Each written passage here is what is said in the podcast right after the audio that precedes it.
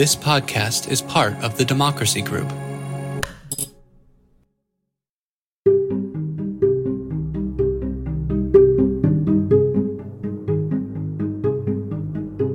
This is Larry Lessig. This is another episode of Another Way. Today we're going to talk to Lee Drutman for policy wonks and geeks. He's a familiar name, but maybe not to everyone. Uh, he's a senior fellow at the New America Foundation. He's a fellow in the Political Reform Program, which is an extremely important part of New America, which is one of the most exciting think tanks in Washington. The book we're going to focus on today is his latest book, Breaking the Two Party Doom Loop The Case for Multi Party Democracy in America, which came out last year from Oxford. Um, but he's also really well known for a book that I admire greatly uh, from 2015 The Business of America is Lobbying, which unpacks in a powerful way the economy of influence that lobbyists are at the center of and uh, complements, really, not in a um, E sense of that word, but in an I sense of that word. Um, um, or I'm sorry, this is the mistake that I can't make. Not in the I sense of the word, but the E sense of the word. Um, complements um, uh, the work that I had put out about uh, Republic Lost and the role of lobbying inside of the corruption of our Congress. Um, he's been a winner of the American Political Science Association's Robert Dahl Award, even though this book is quite critical of some of the assumptions of Robert Dahl. And in 2021, this year, he was named Washington in the group of Washington's most influential people by Washington Magazine. Um, this is a, a really interesting conversation we have, ending up with a question mark, an acknowledged point that he's not sure of, which I'm uh, even more excited about because it shows a great mind to know exactly where there's more thinking to be done. Um, so stay tuned.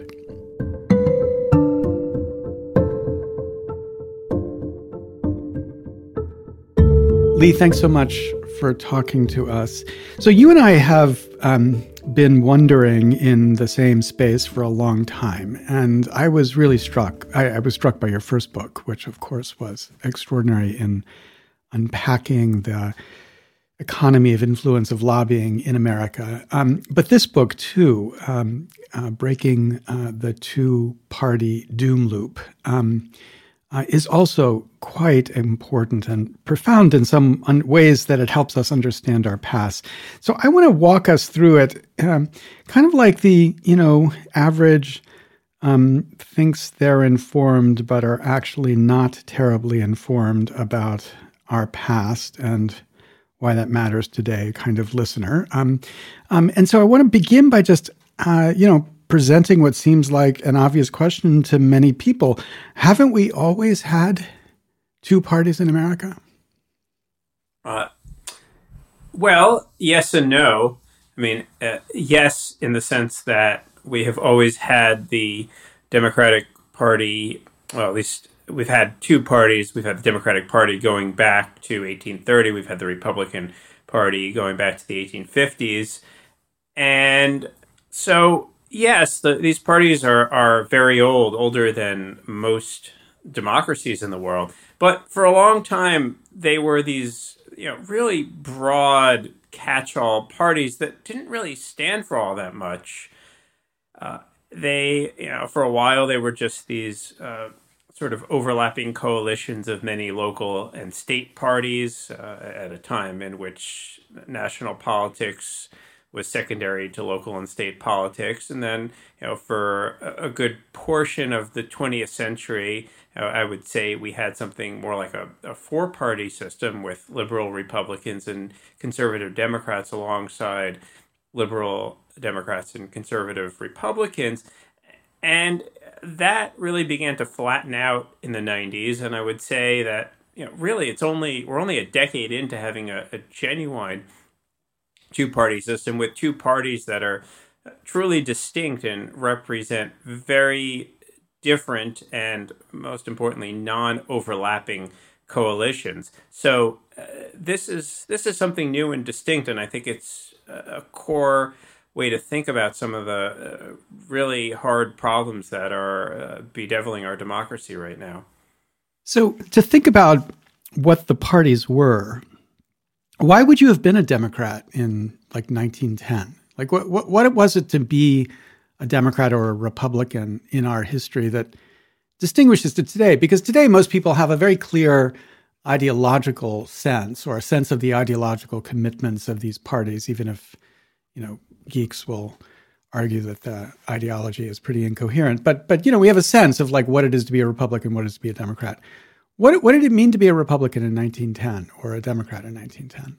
Well, 1910 is actually a very interesting year to uh, to ask that question, uh, and I don't know if you picked that on purpose or or somewhat randomly, uh, but you know it's sort of the middle of the progressive era, and you know there there's a, a sense in which the parties are transitioning in that you know from you know, the, the Gilded era in, into really the early 20th century, uh, politics was you know, really machine politics. It was really patronage politics, and so you'd be a Democrat because you know your family was a Democrat, and you know if the Democrat uh, won, that would that might mean that your family got some patronage jobs, and you know there was also a real sense that politics was also about group identities. So depending on where you lived uh, and your religion or your ethnicity, you know, you were just going to be a Democrat or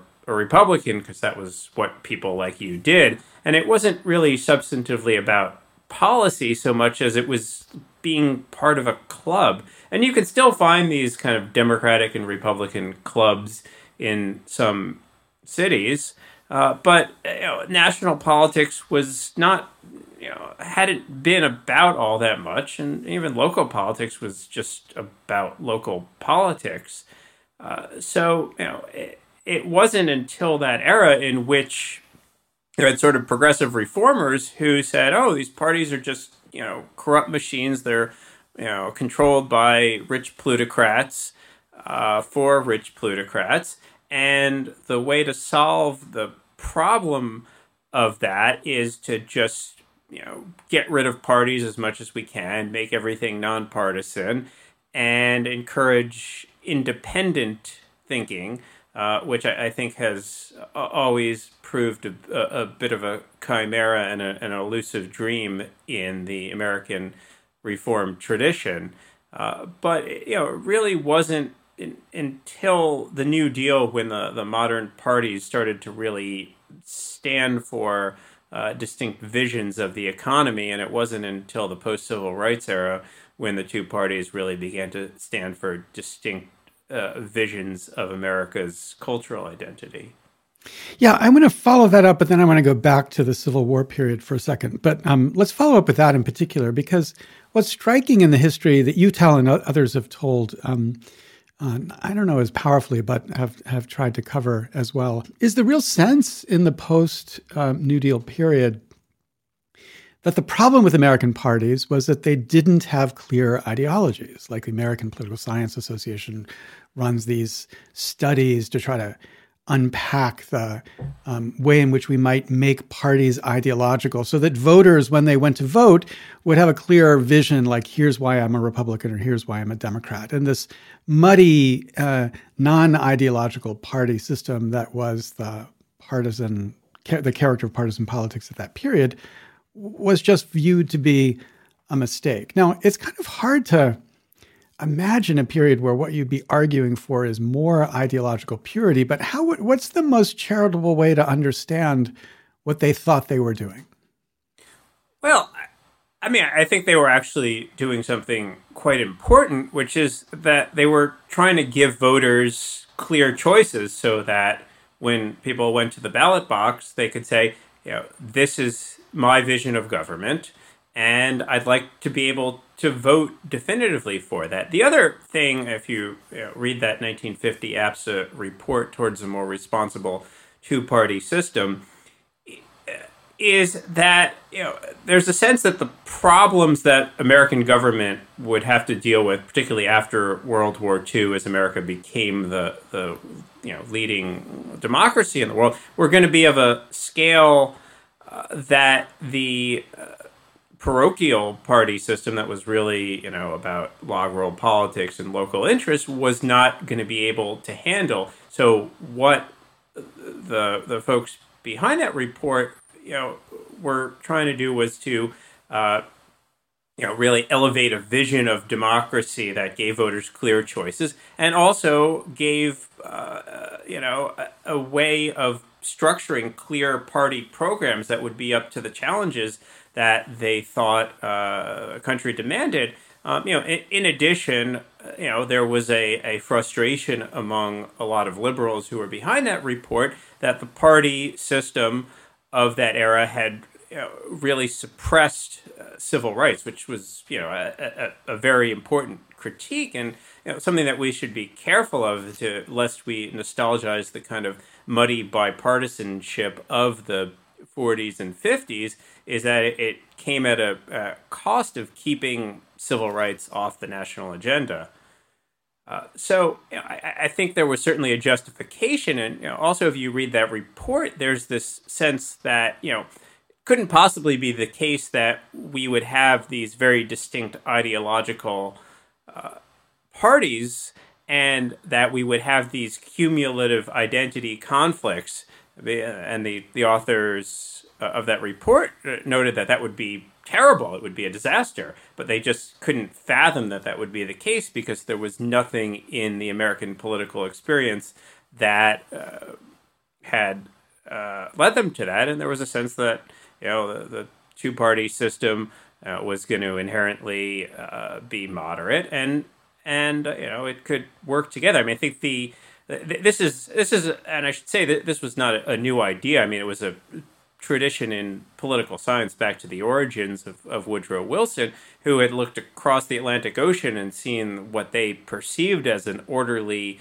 uh, British system, uh, Westminster system, in which the parties were coherent and semi-responsible, and they you know, thought that American uh, the American Constitution had made a mistake in trying to separate these powers, and that what what you know parties had done was to kind of create some order of a inherently chaotic and Byzantine system. Yeah, this is the point you make this well, but this is a point that um, it's hard in in the theory to understand its significance. But you know, to have two clear parties in a parliamentary system where if one side wins, they get to deliver. They get, get to say, here are the 10 things we're going to do. And at the next election, you can say, how many of those 10 things did you do?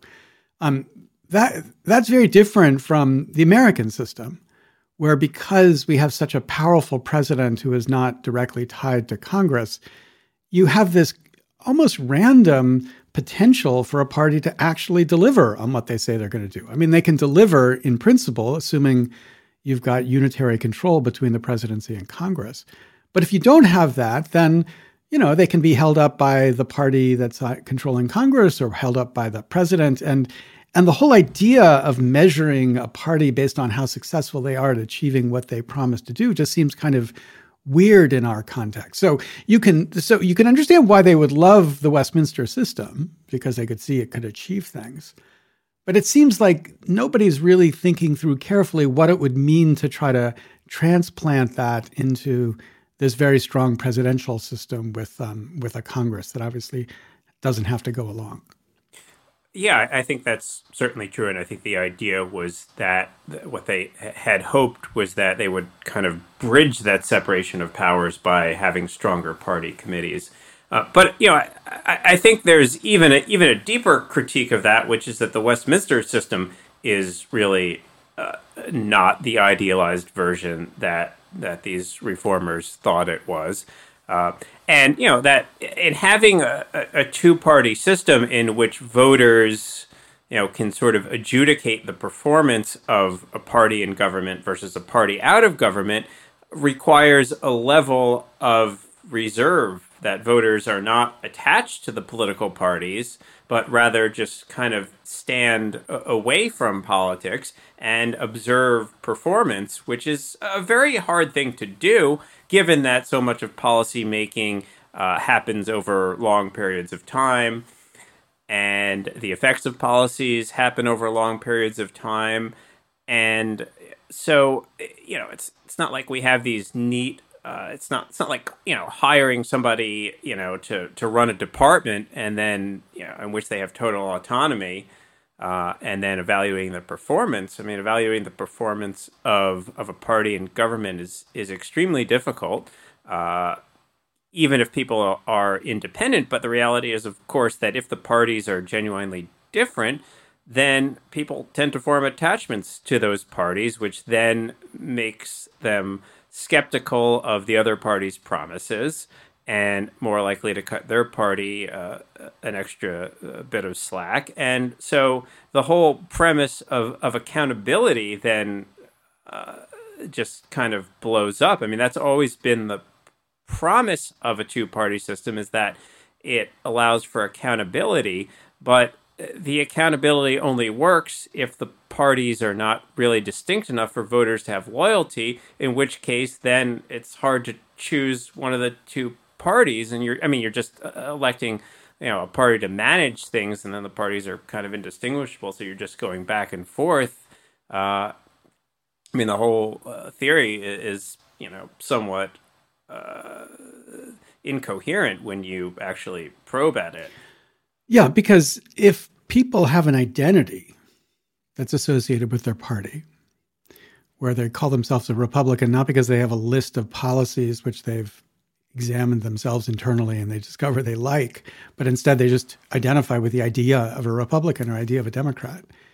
Then this whole idea of like punishing the Republicans because they've not been sufficiently Republican is just kind of crazy, which is what the Never Trumpers discovered to their great shock when a president would come along and call himself a Republican and then reject some of the most important principles of the then dominant Republican Party. And it didn't seem to matter to most of the people in the party. Only the, you know, the kind of intellectual elite who noticed that this was true, um, which I think brings out the point that you're making that um, the whole idea that this dynamic is going to impose discipline on the basis of policy becomes um, fa- uh, a fantasy if policy isn't the issue, but instead it's just identity. Yeah, that's that's exactly right. Or you're relying on some thin sliver of uh, quote unquote swing voters who you know are somehow going to decide uh, the fate of the nation, and often these you know swing voters are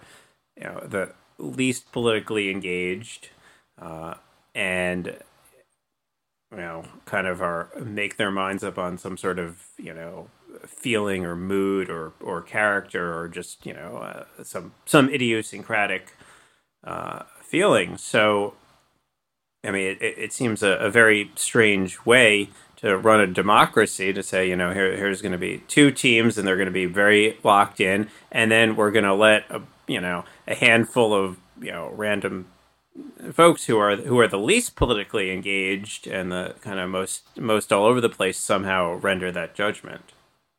Yeah. Now, what one thing that's not as pro- prominent in the book, but I but I I think it complements your analysis is when you layer on top of that a fragmented media landscape where the media themselves become politically identified so that there's a um, uh, uh, ideological identity to uh, one side, Fox News, another ide- ideological identity to the other side, MSNBC, and um, and CNN kind of bouncing in between, and they themselves profit from reinforcing the identity, it's it makes it even more difficult to imagine the political process with these two polarized parties kind of adjudicating on the basis of good policy as opposed to who's just going to be more effective in blowing up the other side. Yeah, I, I think the the media is an accelerant of this binary polarization you know, particularly having a partisan media. I mean, in a lot of you know, other advanced democracies, there is a, a, strong public media that you know really kind of uh, sets a set of shared facts that everybody in the country can kind of work around. Whereas, you know, I mean, I guess we have public media, but it's mostly associated with the left. Uh, and so, what you've seen is, you know, there's certainly a bifurcation of uh, information streams, and the conservatives basically, over the last 30 years, created an entirely separate uh, world of media enterprises because they felt that the mainstream media had a, a so-called liberal bias. You know, at the same time, I, I, think you know it's important to understand that you know through most of American history we had partisan media, and that it's really only the the post-war period that had this unique moment in which we had uh, sort of broad nonpartisan media, and that was you know in some ways a, a function of there being uh, you know just one newspaper in a lot of cities that kind of wanted to appeal to everybody. There kind of being three major news networks that were trying to appeal together, as well as you know the fact that the politics was uh, you know basically you know kind of centrist and moderate, uh, and so there there was kind of a, a shared middle. And now th- there is no shared middle, and there's a, a media model that says, you know, we're going to judge every single article on its content independently, and the more clicks or views or whatever you get, uh, the more revenue you're going to get. So there, there's a clear media incentive to push the most incendiary, emotional stories because those are the ones that get the most shares. And you know, th- this is distinct from the fake news problem, uh, which is, you know, I, I think, uh, you know, another thing to think about. But you know, it's it's it's an outrage problem, and I think that's uh, uh that's a clear dynamic here that the you know the, the media has a you know a, a business that's built around outrage. Yeah, but it's important. I mean, you're exactly right. Markus Prior, of course, calls this the period of broadcast democracy. And I think we don't do enough to recognize how significant the image of media produced during the era of broadcast democracy is to us even today. Like we measure everything against this golden age, which of course, of course, was obviously not a golden age in a lot of ways. I mean, all sorts of perspectives were not there, all sorts of problems were suppressed, all sorts of lies were sustained for for many many cycles. But but the point is, it was at least a dynamic where there was a norm of neutrality in the press that tried to drive them to present things in a way that would allow all sides to see the story. And that had a significant effect. If you watch Richard Nixon's impeachment or the or the popularity of Richard Nixon across the whole of his his presidency, you know, for the first period before Watergate ex- uh, appears, um, Nixon is loved as much as Donald Trump was loved by Republicans. He's hated by Democrats, not as much as Trump was, but you know, he was not liked by Democrats. Um, but then, just at the moment that Watergate uh, really uh, crescendos, and you know, six months before he resigns, you begin to see a fall off in Nixon's support with Republicans and Democrats in a perfectly correlated manner. There's like a story that's being told. The whole world is listening to the same story. It's having a similar effect on everybody. And the consequence is when Nixon's popularity among Republicans crosses the 50 line, 50% line, that's it, he's gone. But if you look at the same thing with Donald Trump, of course, there's no change in support among Republicans for Donald Trump or hatred by Democrats of Donald Trump during the whole of this administration, because of course we're living to, in radically different stories. Um, now, it's true, you're right, to say that, of course, before broadcast media, we had polarized partisan media. That was the nature of media all the way back to the beginning of media. But the real difference is the public was invisible back then. Polling only gets born in the mid 1930s.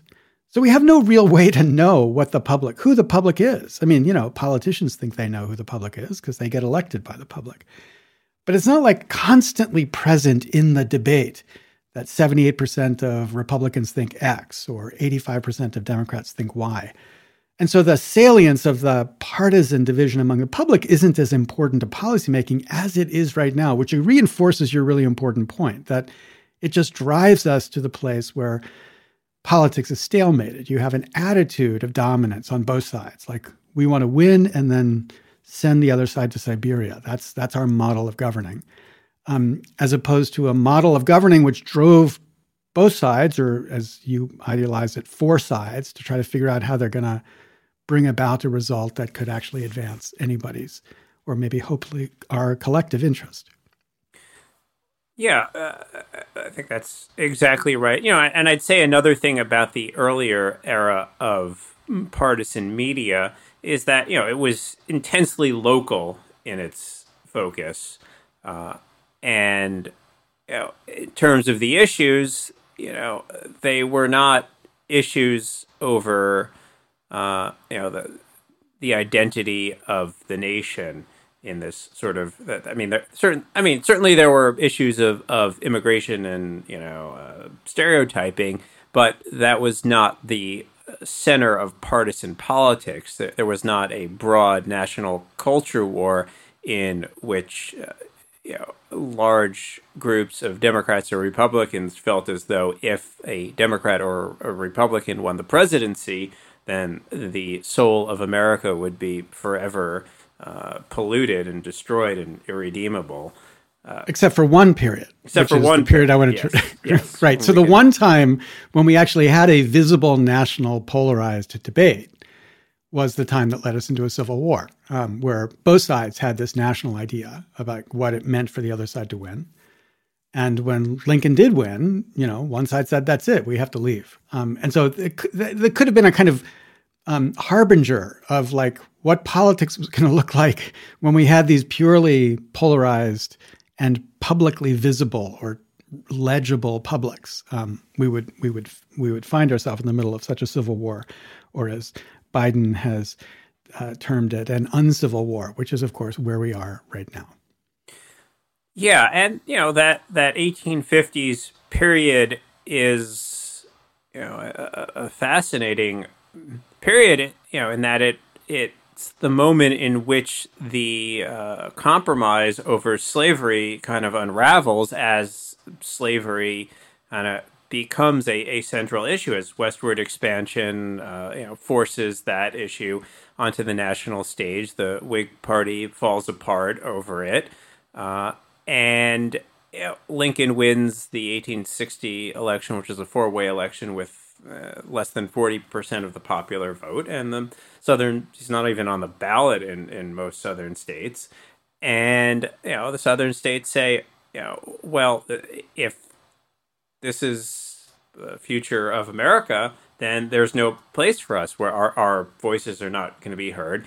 And you know, there's this way in which the you know, I mean, I don't think anybody expected the, that the Civil War would wind up with uh, you know a four year you know bloody uh, protracted struggle that was just going to be a rebellion that the Union was going to put be put down. But as as it kind of expands, you know, it becomes more and more about emancipation and about civil rights, and that you know many many northern northerners who you know wouldn't have cared all that much about slavery or you know or the, the civil rights of, of black voters, you know, start to care a lot more about it. And many Southerners who, you know, not, not the majority of the majority of Southerners were not slaveholders, you know, start to feel like their whole way of life and their whole identity is, you know, at stake. And you know, the the more you get dug into that, the more you feel like you have to rationalize that you are part of some greater struggle in order uh, to say that it's it's all worth it.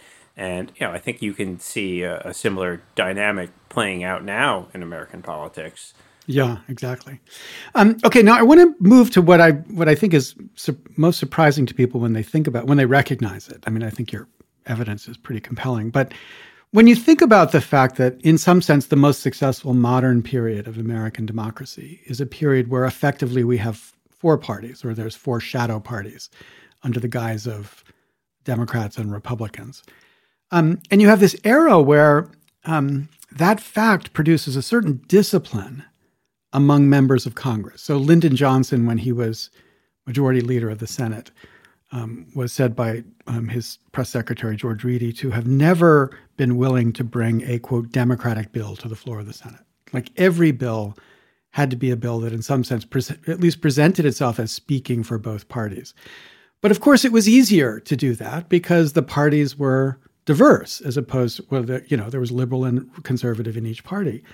But the point that you bring out, and I think it's so powerful, is is that that actually changes the game for being a member of Congress. Like you realize the only thing you can be doing, you don't speak for the nation as the liberal Republican or as the conservative Democrat. You don't plausibly say, I represent America. You just say, I just represent the people like me, and we're going to do what we can to, to get something done. So, to do that, we're going to have to strike a deal, and we're going to have to strike a deal with people we don't agree with. But that's just the nature of politics. Um, and that whole like, conception is kind of almost traitorous on both the right and the left right now. Like the idea that you would say to people, you know, your job is to strike deals with people you don't agree with, to figure out what we're going to do to make America better. They would say, no, no, no, I'm not going to compromise. I'm going to hold. I'm going to hold firm on my ideals. Um, so, is it the four-partiness that made that possible, or is it something not as structural that made that possible? No, I, I think it's fundamentally the, the the heterogeneity of both political parties and the overlapping nature of uh, their you know the ideological coalitions within the parties. Because i mean the, the important thing is is that that shapes how congress operates. I mean if, if you look at the you know the the congress of that era you know particularly the senate not under uh, not only under lbj but also under uh, mike mansfield who was the leader after that it, it, this you know the senate uh, to, to a large extent, the House is a, is a much more free flowing place. And the reason for that is that the, there's not a lot of opportunity for party discipline because there's very little that the party agrees on. So, you know, the role of a leader is just to kind of, you know, play a little bit of traffic cop, not to have a very disciplined party agenda because there is no disciplined party agenda because there's not a whole lot that the party uh, entirety agrees on. Uh, and that creates a Congress that is much more committee based and even subcommittee based. Uh, and in that framework, there's a lot of opportunity for uh, legislators, you know, across a broad spectrum to hash out uh, you know, broad, uh, you know, bipartisan legislation that's not, you know, controlled by the party leaders.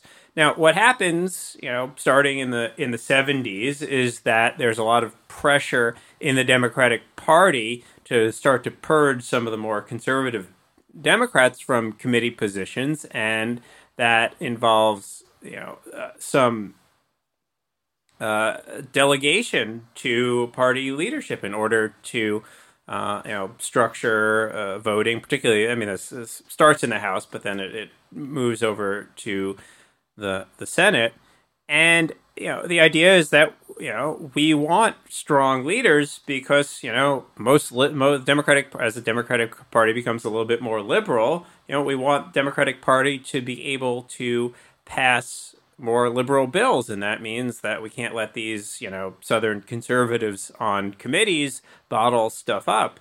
Uh, we need to, to, give, you know, power, and you know that that creates a sense among increasingly, you know, into the '80s among a growing number of conservative Republicans that you know their their views are being shut out, and you know that's where Gingrich takes his oppositional energy. And the other important thing to understand about that period, you know, from the mid 60s, um, you know, really through the late 80s, is that that's a, a period, you know, really starting in 68, in which it seems like Republicans kind of have a lock on the presidency. Uh, and that Democrats, you know, have controlled the House, you know, for a long time. Democrats basically had unified control of the House uh, from 1932 up through uh, 1992, with a you know a few years of an of, of Republican control in the 50s, uh, and you know so there there's a sense that this is just sort of the you know the divided government nature of the American people that they want you know president who's a Republican who's going to be strong on foreign policy who's going to put some discipline on the spending of the Congress but they also want Democrats in Congress who are going to make sure uh, that they spend on local programs. And you have a lot of split districts. I mean, in, in 1984, when Reagan wins in a landslide, and you know, I mean, an overwhelming landslide, uh, there's you know a, still a very strong Democratic House, and a lot of members in the House who are Democrats but represent districts that voted for Republicans. So you also have a lot of pressure for for you know, Democrats and Republicans to work together there, and so you can do a major bill like the 1986 tax bill. Uh, and what's changed uh, is that every election now is, you know, up for grabs.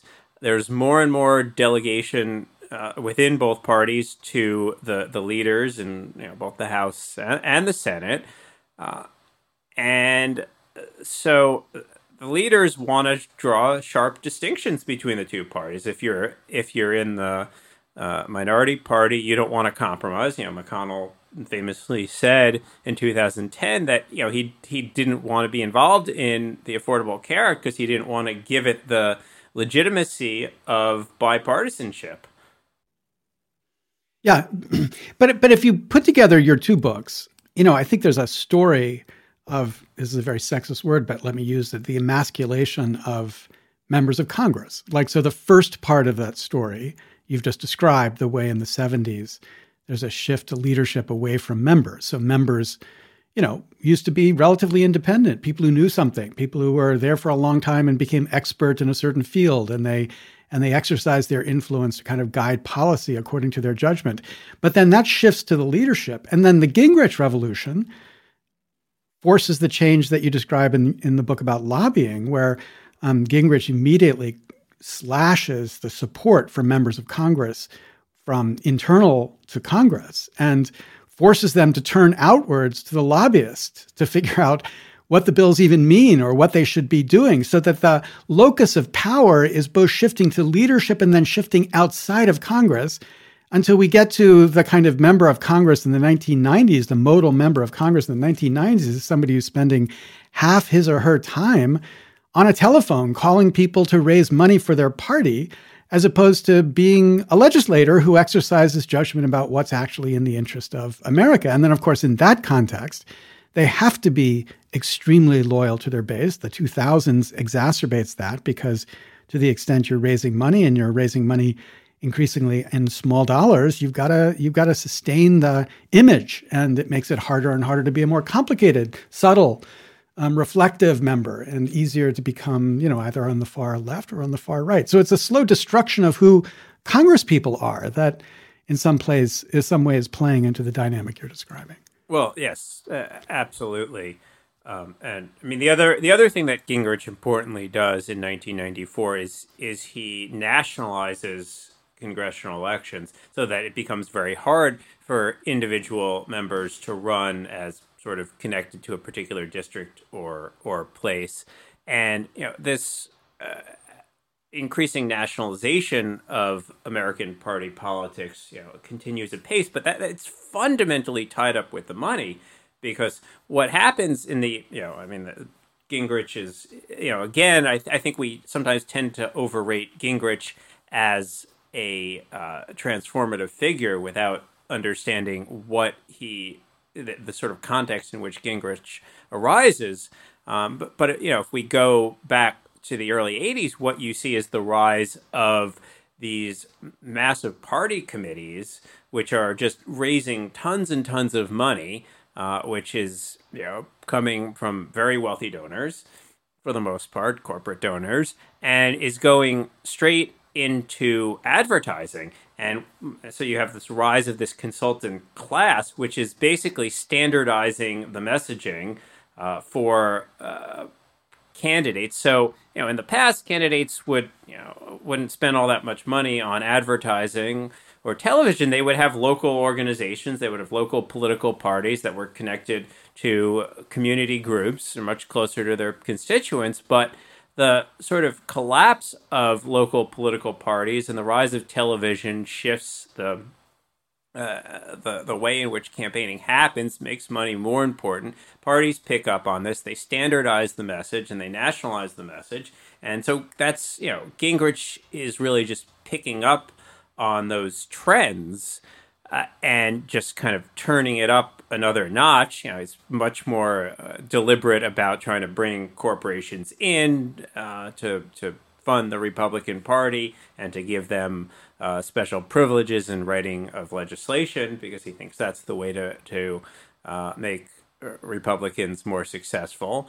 Uh, I mean, Democrats are, are guilty of a lot of this too in the 90s, and you know that of course drives increasing inequality in our economy as as the public policy apparatus uh, you know, moves towards the the very well off, and you know that makes it easier for the parties to raise money, makes them more attuned, makes the uh, many people angrier at politics because they feel like they're not being represented, which then further fuels polarization because the, the, goal, particularly of the Republican Party, is to put more of the emphasis on cultural issues, which drives anger and donations and distracts people from the uh, ways in which the Republican Party is selling them out, but also to some extent the Democratic Party. And there's sort of this, you know, agreement on a broad neoliberal agenda, which means that the parties become more focused on the cultural fight, which is particularly important to their donors.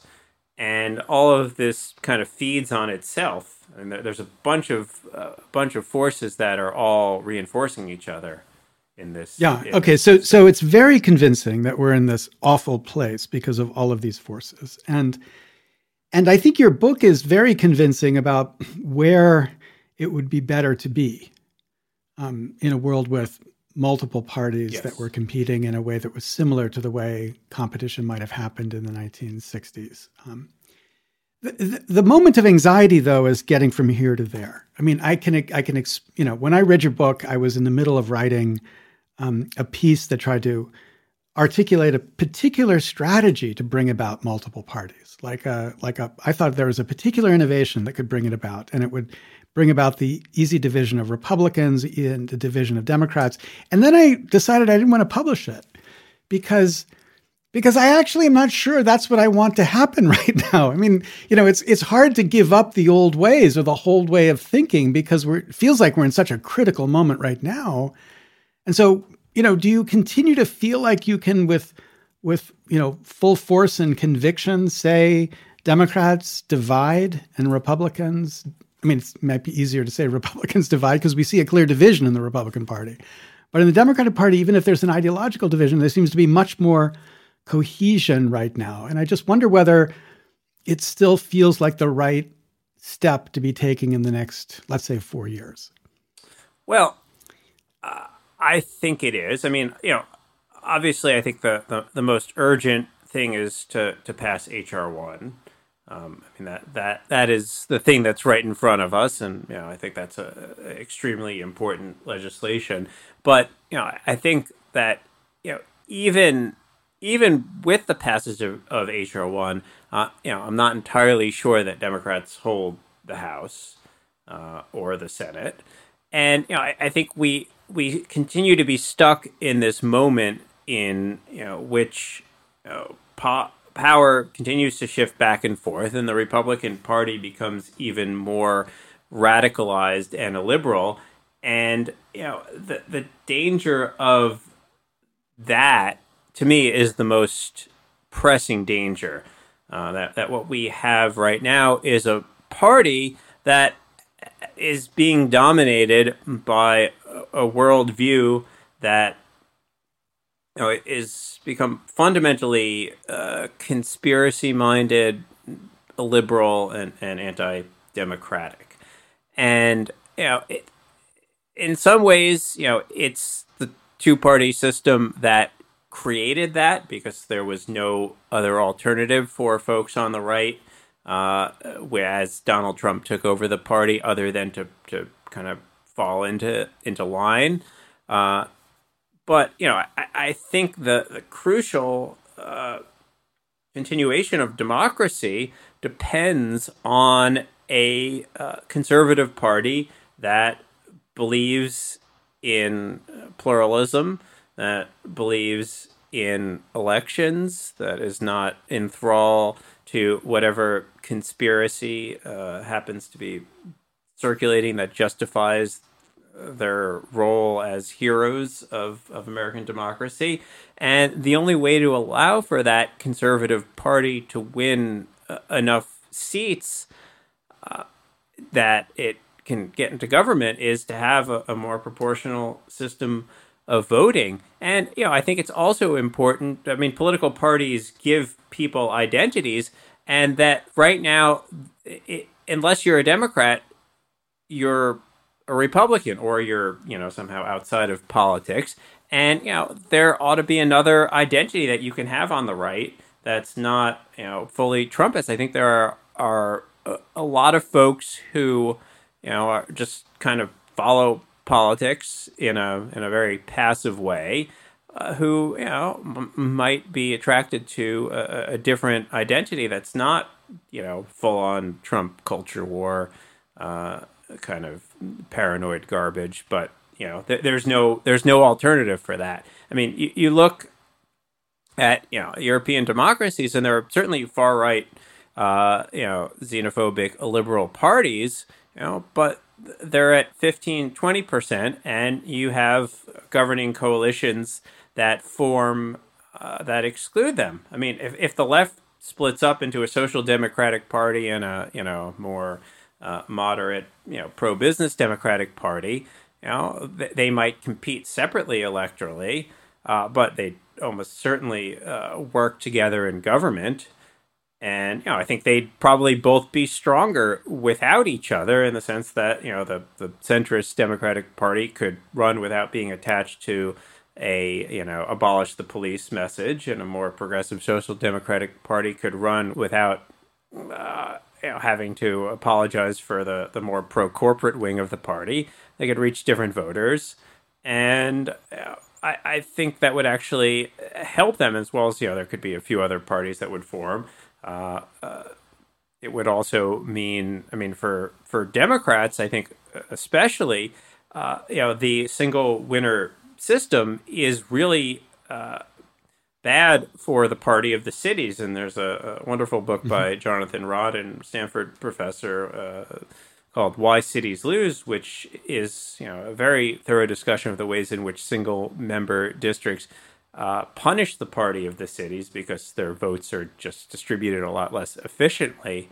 Uh, it also, you know, a more proportional system would also effectively render gerrymandering useless or at best yeah. marginal. So, so we, so we certainly agree the about the critical need to pass HR one, and we agree that even if we pass HR one, the Democrats might lose.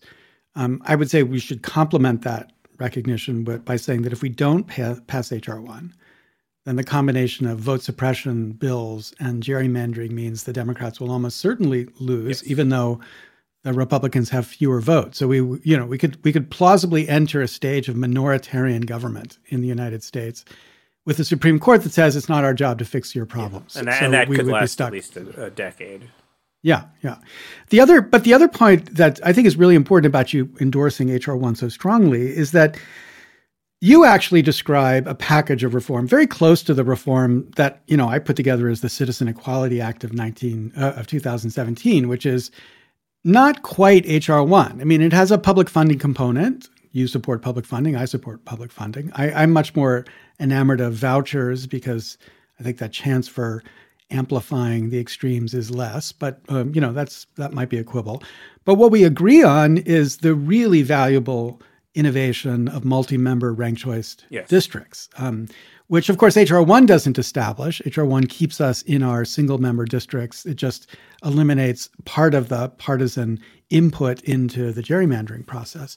So it's not quite as much as we want. And then obviously we all agree that we need fundamental protection for the right to vote. The John Lewis Act I think, um, you know, which is Title One here and part of Title Two is is essential. But but it is striking that there's still more work to be done, even if we got HR one to get us to the place that you want us to be, where the forces of diversity could manifest themselves as multiple parties rather yes. than continue to be in the structure of this doom loop.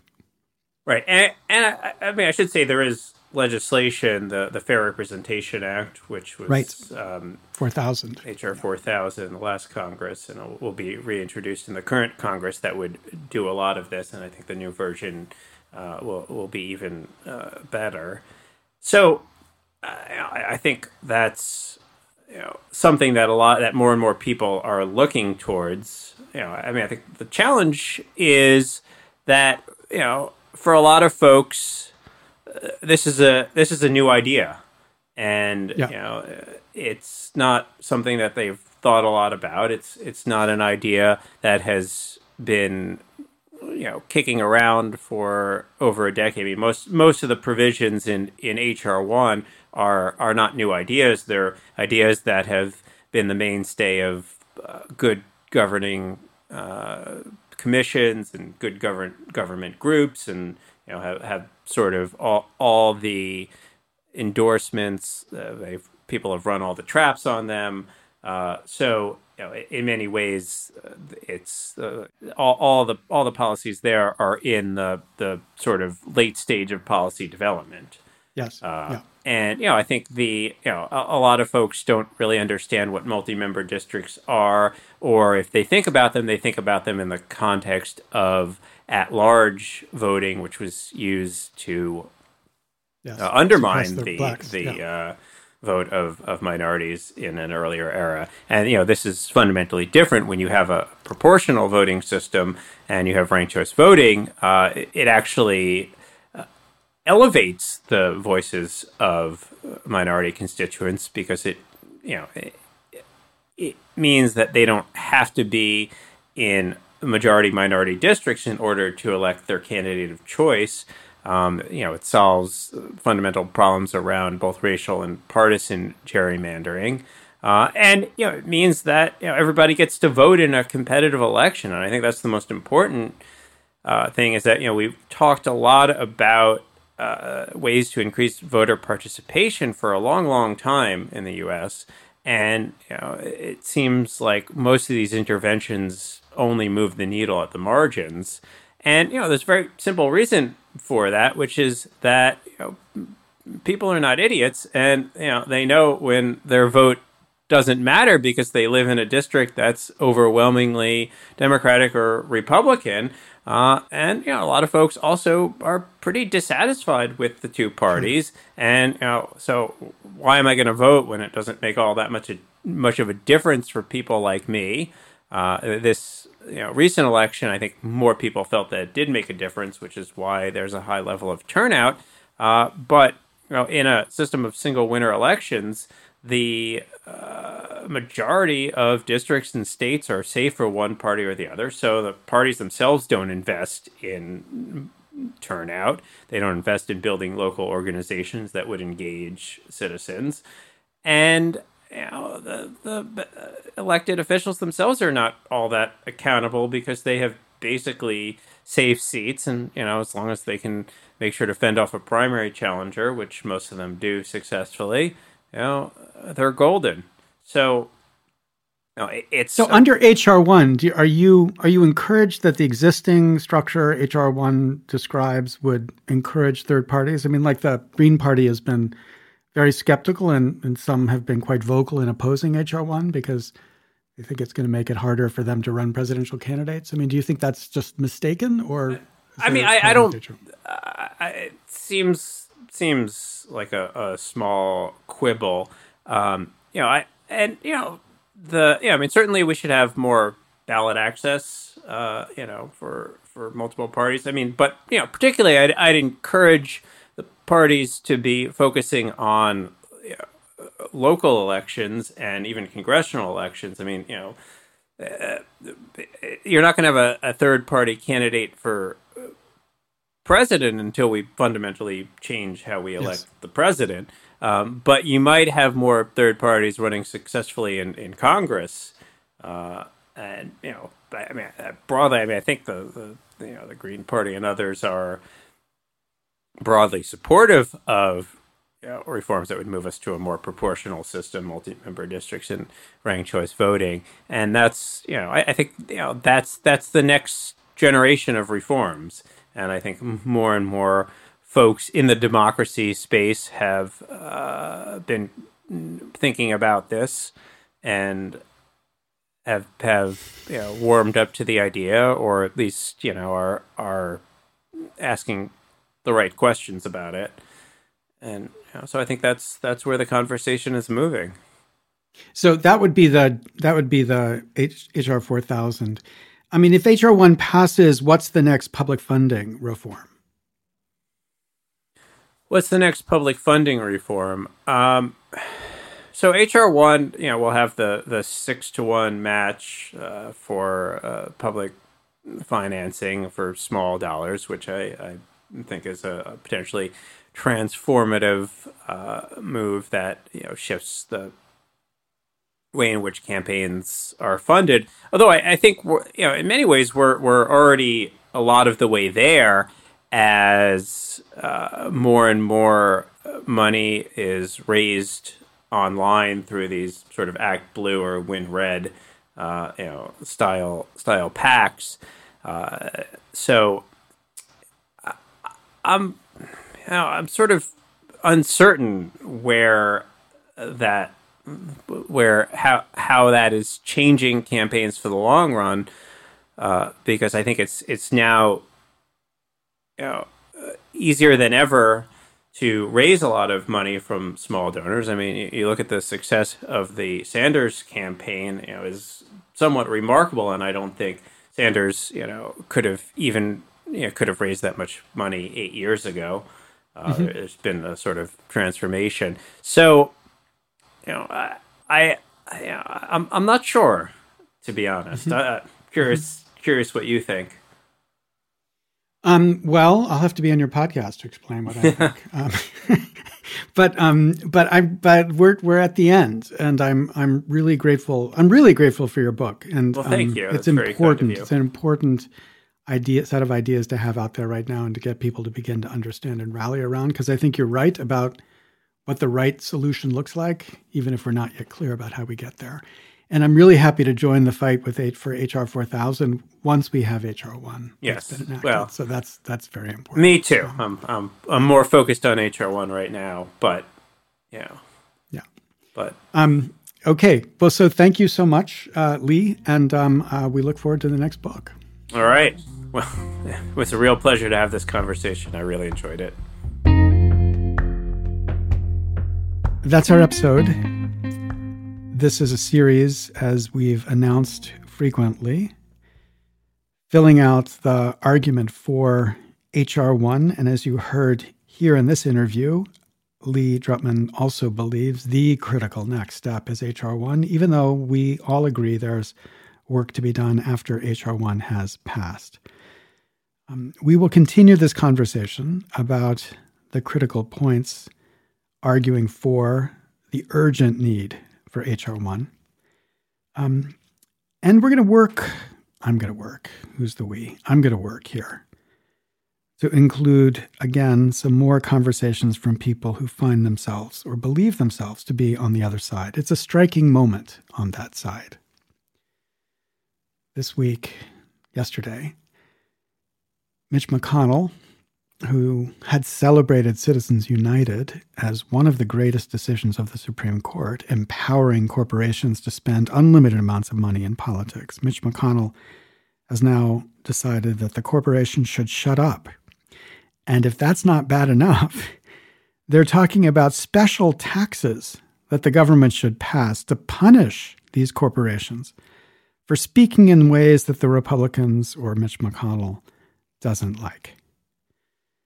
So it's a striking moment to realize that we're not only in a moment where people believe unlimited money should have voice, they also believe the government should be disciplining unlimited money when the voice it exercises is not one the government likes. If there would be one fundamental idea we should be able to agree on, it's that there's no role for government in picking sides in a debate and punishing the side it doesn't like maybe at the extremes. What I've spoken about is militant democracy on some of these podcasts, where the democracy protects itself against anti democratic influence. Okay, maybe at the extremes. But when we're talking about core democratic policy issues, the idea that the government would punish through taxes a side in the debate it does not like that ought to be something that people on the left and the right agree is fundamentally un American. Yet that's where we are. It's the beginning of April 2021. Let's see what progress we can make. These podcasts are produced by equalcitizens.us. You can find us on the web at equalcitizens.us slash another way. Please go there. It's such an interesting web page. Maybe the, I mean, I, you know, objectively, you can Google this, the most interesting web page in, well, Cambridge. Let's say that. The most interesting web page in Cambridge. Well, okay, maybe one of the top 10 most interesting web pages in Cambridge. But the point is, it's a really interesting page because on that page, you can say, here's what you should be talking about, or here's who you should be talking to, or here are the ideas you've got to start considering more carefully because you obviously don't yet get it. That's the feedback I love to receive, and that's what we gotta gotta find a way to encourage more of because um, this has to be less read only and more read write. So go there, give your feedback, find the link to share this podcast, and let's find more who can join this conversation. Thanks for listening. We'll be back next week, I'm hoping, pending the agreement of the next interviewee, which I'm hoping I'm going to see when I open my email right now. This is Larry Lessig. Thanks for listening.